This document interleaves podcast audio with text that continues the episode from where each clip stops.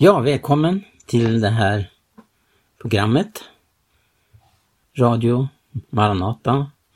Och det är fredag. Jag eh, har en tid haft program som har handlat om axplock ifrån mitt eh, bibliotek.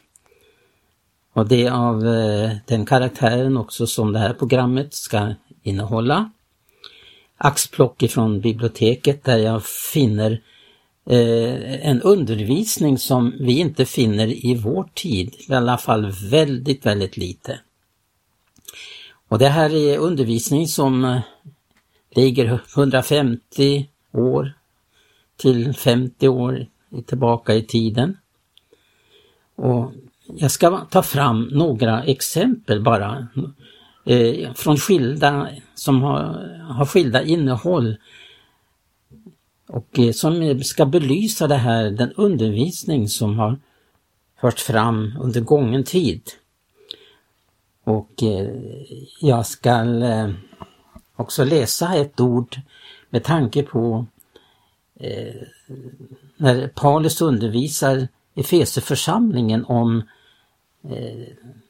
att deras arbete bestod i att församlingen skulle uppbyggas som Kristi kropp.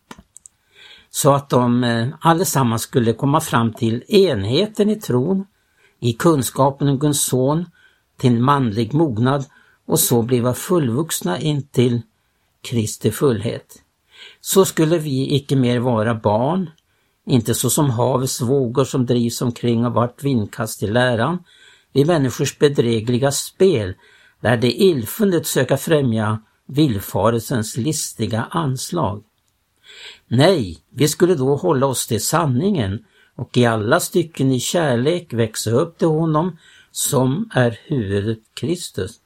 Ty från honom hämtar hela kroppen sin tillväxt till att bliva uppbyggd i kärlek, i det att den sammanslutes och får sammanhållning genom det bistånd som var led giver med den kraft som är avmätt efter vad särskilt tills uppgift. Och Gud har ju förordnat så att eh Eh, de olika sidorna som gäller till exempel församlingen så hade Gud under apostlarnas tid förordnat och insatt med eh, ämbeten som eh, såsom eh, apostlar, profeter, evangelister, herdar och lärare för att på det viset skickliggöra Guds folk. Det är ju vad han tar upp i Efesebrevet. Det handlar om det här att eh, allesammans komma fram till enheten i tron. För han vill göra det heliga skickliga att utföra sitt tjänarvärv att uppbygga, uppbygga Kristi kropp. Nu ska jag ta några exempel på den undervisning som man till exempel hade Eh, under gången tid. Men också om vi tänker på den situation vi är i idag då man finner så lite av den undervisning som har funnits. Och även om inte vi eh, kan eh, eh, acceptera allt vad som har undervisats så hade man en inriktning på detta att eh, man skulle återvända till Guds ord. Det var det som var strävan och kampen. Åter till Bibeln som av Gud vi fått. Ja, åter till stigen våra fäder gått. Då står det i sången. Först vill jag ta ett exempel på vad som sker i vår tid. Vi lever i mycket märklig tid och eh, det som kännetecknar i vår tid det är just detta att Guds ord får så litet utrymme. Men det är inte allt över hela vår värld som vi upplever att eh, det blir tillbakagång utan att man istället för att uppleva en del utav det som fanns på apostlarnas tid, det som man mö möter i apostlagärningarna. Jag ska begärt läsa en bok. Det är eh, den här boken eh, Inga andra gudar som eh, Per-Arne Imsen nu har gett ut i tredje upplaga. Där finns det en eh, han har hämtat ifrån vad någon har skrivit om i en tidning Eh, i USA. Han kom från USA och gjorde ett besök i Kina. Men jag ber Gert att läsa så får vi det här ordagrant. Det står Kinas osynliga apostlar. Idag ser vi en gräsrotsrörelse gå fram över hela världen som har mycket gemensamt med församlingen vi möter i apostlagärningarna. I husförsamlingarna i Kina blir omkring 30 000 frälsta varje dag. Husförsamlingarna sprider sig ut sig över landet. Bara i Shanghai finns det 3 000. Genom sina enkla former har de kunnat fortsätta trots svåra förföljelser. Liknande församlingar växer fram genom enkla människor i Syd och Nordamerika, i Nordafrika och på många fler platser i världen, även i Sverige. J. Lee Grady, före detta chefredaktör för Karisma Magasin, mötte ledarna för Kinas husförsamlingar år 2001 och fick med egna ögon se något han aldrig sett förut. Han berättade om upplevelsen i sin tidning. När jag intervjuade ledarna för Kinas illegala husförsamlingsrörelse i januari skakades hela min världsbild. I fem dagar var jag där och bad, lovsjöng och åt enkla måltider tillsammans med dessa dyrbara syskon, varav de flesta hade spenderat ensamma år i kommunistiska fängelser för att de predikat evangelium.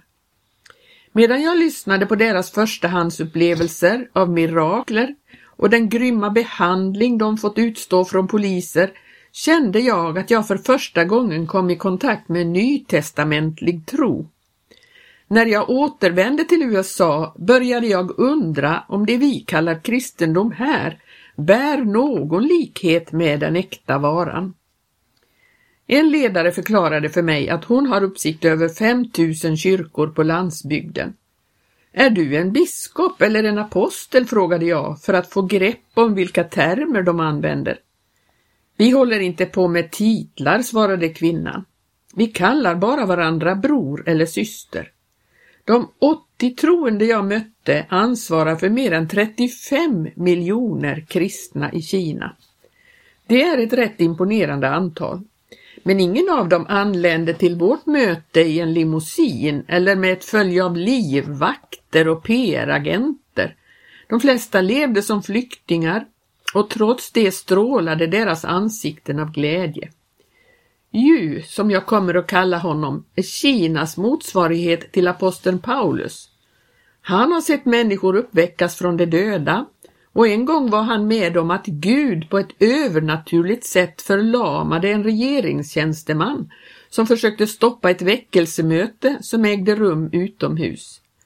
Men ju förväntades ingen specialbehandling när han tillbringade tid med mig och sina kollegor i januari. Han hade på sig en enkel t-shirt, åt samma fisk och ris som oss och dök upp på bönen före varje möte precis som alla andra. Han satte sig vanligtvis längst bak i rummet. De här personerna grät varje gång de bad för Kina, gripna av en känsla av andlig brådska. Många av dem var angelägna om att få se den politiska situationen i landet förändras, inte för att kunna flytta till USA eller köpa sig ett hem, utan för att kunna skicka missionärer till stängda muslimska länder som Kazakstan eller Uzbekistan. Jag skämdes när jag återvände hem. Mina nya kinesiska vänners ödmjukhet avslöjade min stolthet.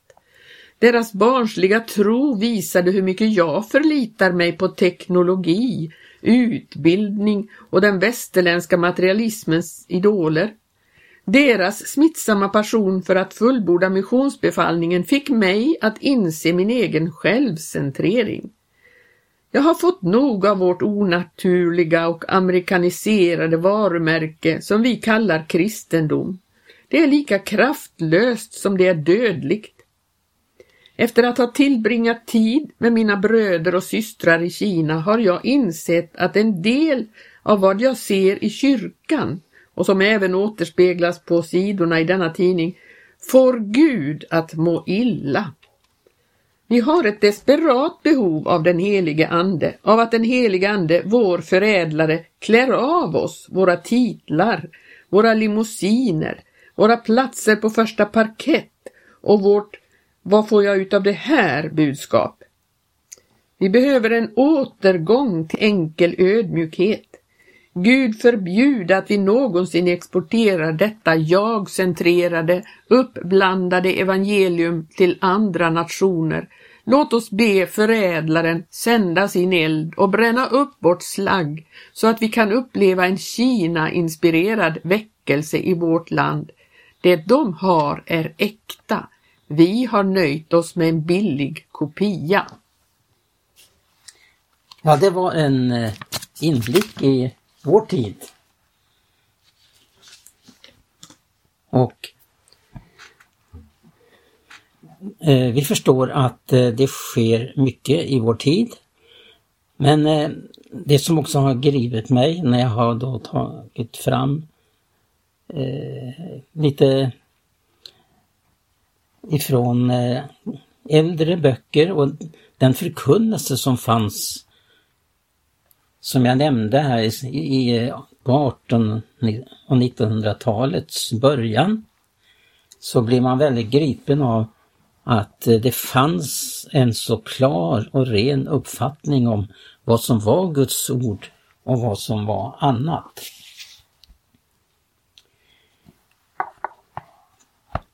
När man till exempel eh, läser om vilken uppfattning man hade om var till exempel helgelse var. Jag hittar en bok här av A.B. Simpson. Eh, det finns ju då en antal förkunnare som särskilt präglade den tiden. Det var just eh, A.B. Simpson. Det var eh, vi har flera. Jag ska försöka nämna några som jag kommer ihåg. Eh, vi har eh, André Murray, eh, Tutser eh, och eh, F.B. Meyer med flera. Som eh, hade väldigt stor betydelse för en samtid att föra fram en sann och riktig undervisning. När A.B. Simpson skriver om fullkomlig helgelse, som en bok heter, som han utgav, så ska jag ta ett par exempel vad han skriver då han skriver om eh, helgelse som ska omfatta både ande, själ och kropp. Och bland annat där så skriver han att det allra första vi har att iakttaga för att få en helgad själ är att skilja sinnet från det onda, att icke alls befatta sig med synden och orenheten utan vägra att ha beröring därmed. Och det är ju utifrån vad Paulus då undervisar om i eh, första Thessalonikerbrevet 5.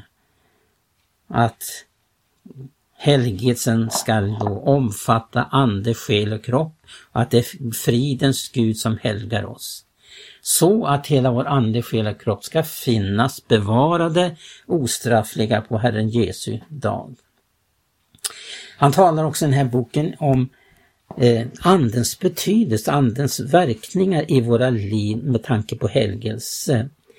Vi, han skriver så här, vi måste lära oss att låta våra handlingar bero av Andens ledning och Mästarens vilja samt hålla oss intill Gud, låta honom rå om oss och fullständigt stå under hans ledning i allt.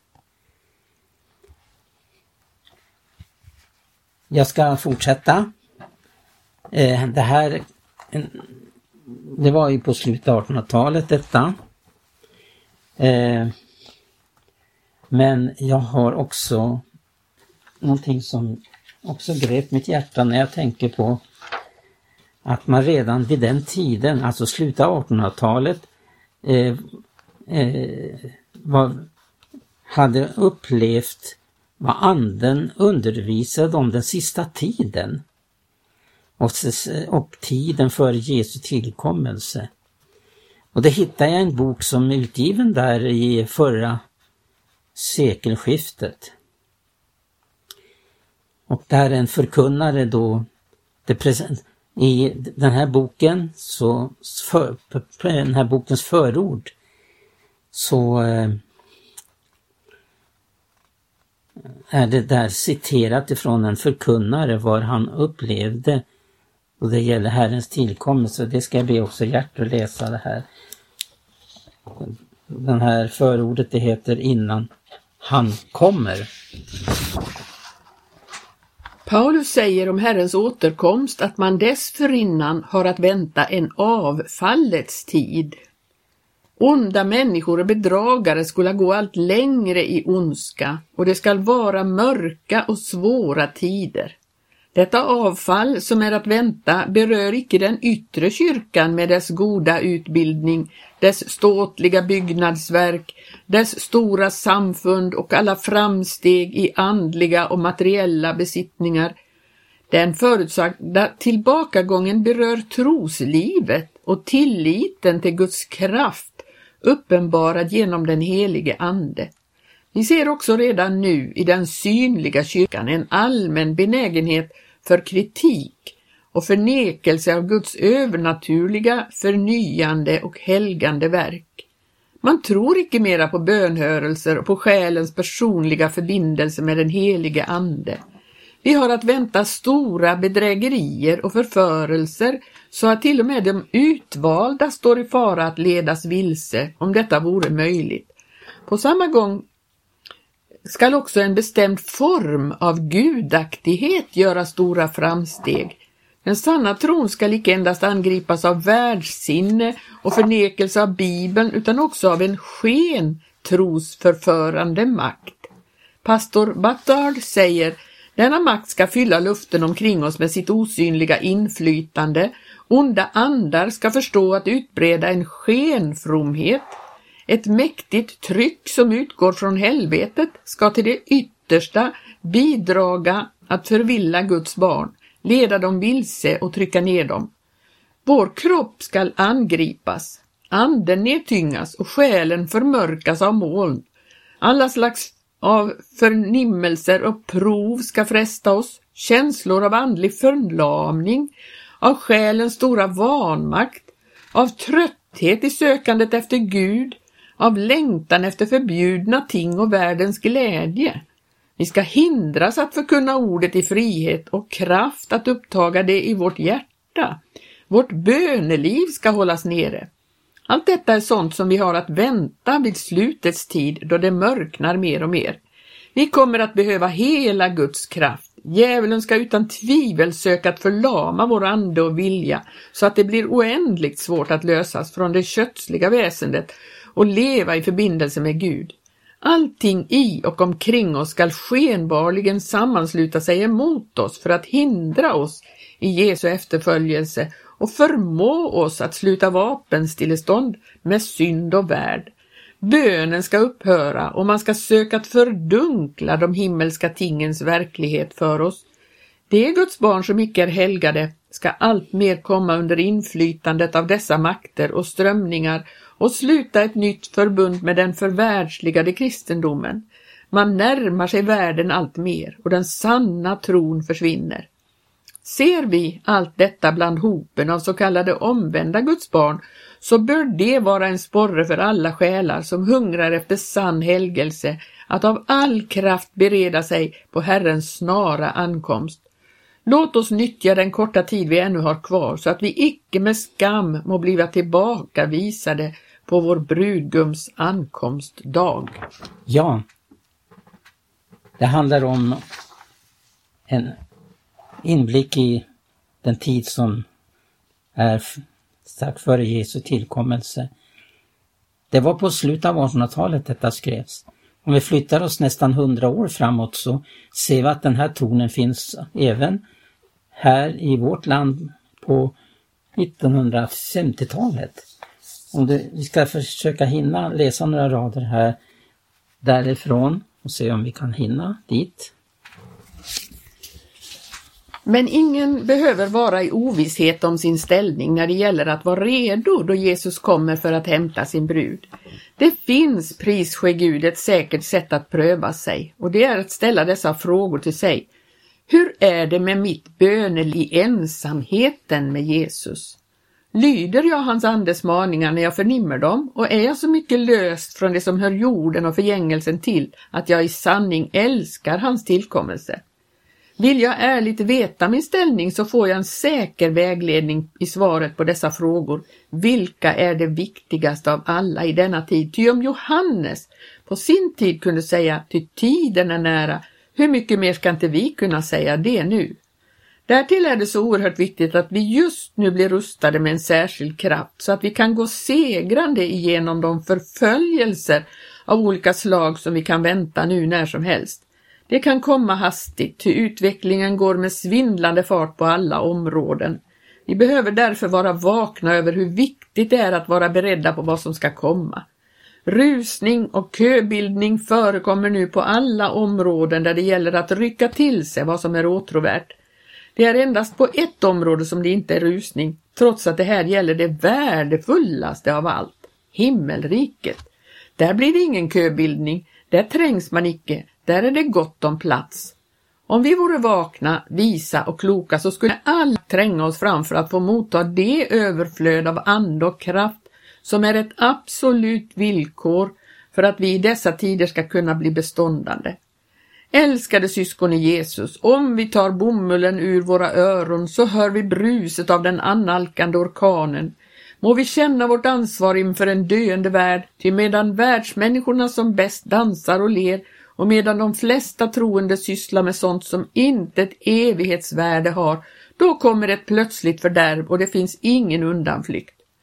Må vi söka få bort allt onödigt jäkt, även i verksamheten, och koncentrera oss på att bruka de andliga vapen som är villkoret för att kunna segra i en andlig strid. Ondskans andemakter rustar sig så det blir svårare att komma igenom för vi har nu fler än Persiens och Javans furstar att stå emot. Må vi vaka, bedja och under fasta ty vi behöver använda oss av alla bibliska medel, ropa till levande Gud, Ja, det behövs ett härskri från av nöd breddade hjärtan om det ska bli seger över ondskans andemakter. Läget är fruktansvärt allvarligt. Det står då nu brudgummen dröjde blev de alla sömniga och somnade. Du kan citera också vilken bok det är och eh, författaren. Det är Andens liv och frukt av Camilla Wahl. Ja, den skrevs då på 50-talet. Det finns eh, alltså det här har ju handlat om axplock ifrån mitt bibliotek och eh, eh, det ska, tanken var att det ska spegla den tid vi lever i och även också förstå den förkunnelse som fördes fram på 1800-talet och fram i början av 1900-talet då det, man ser att det handlar om eh, en förkunnelse som eh, var väl förankrad i Guds ord. Det som är det stora problemet i vår tid det är att man inte känner till sin bibel, man har inte Guds ord eh, som grund. Det är väldigt allvarliga tankar och eh, jag vill eh, därmed eh, önska var och en Guds välsignelse och eh, hoppas att detta kan, som har sagts och lästs kan bli till välsignelse. Guds välsignelse och på återhörande.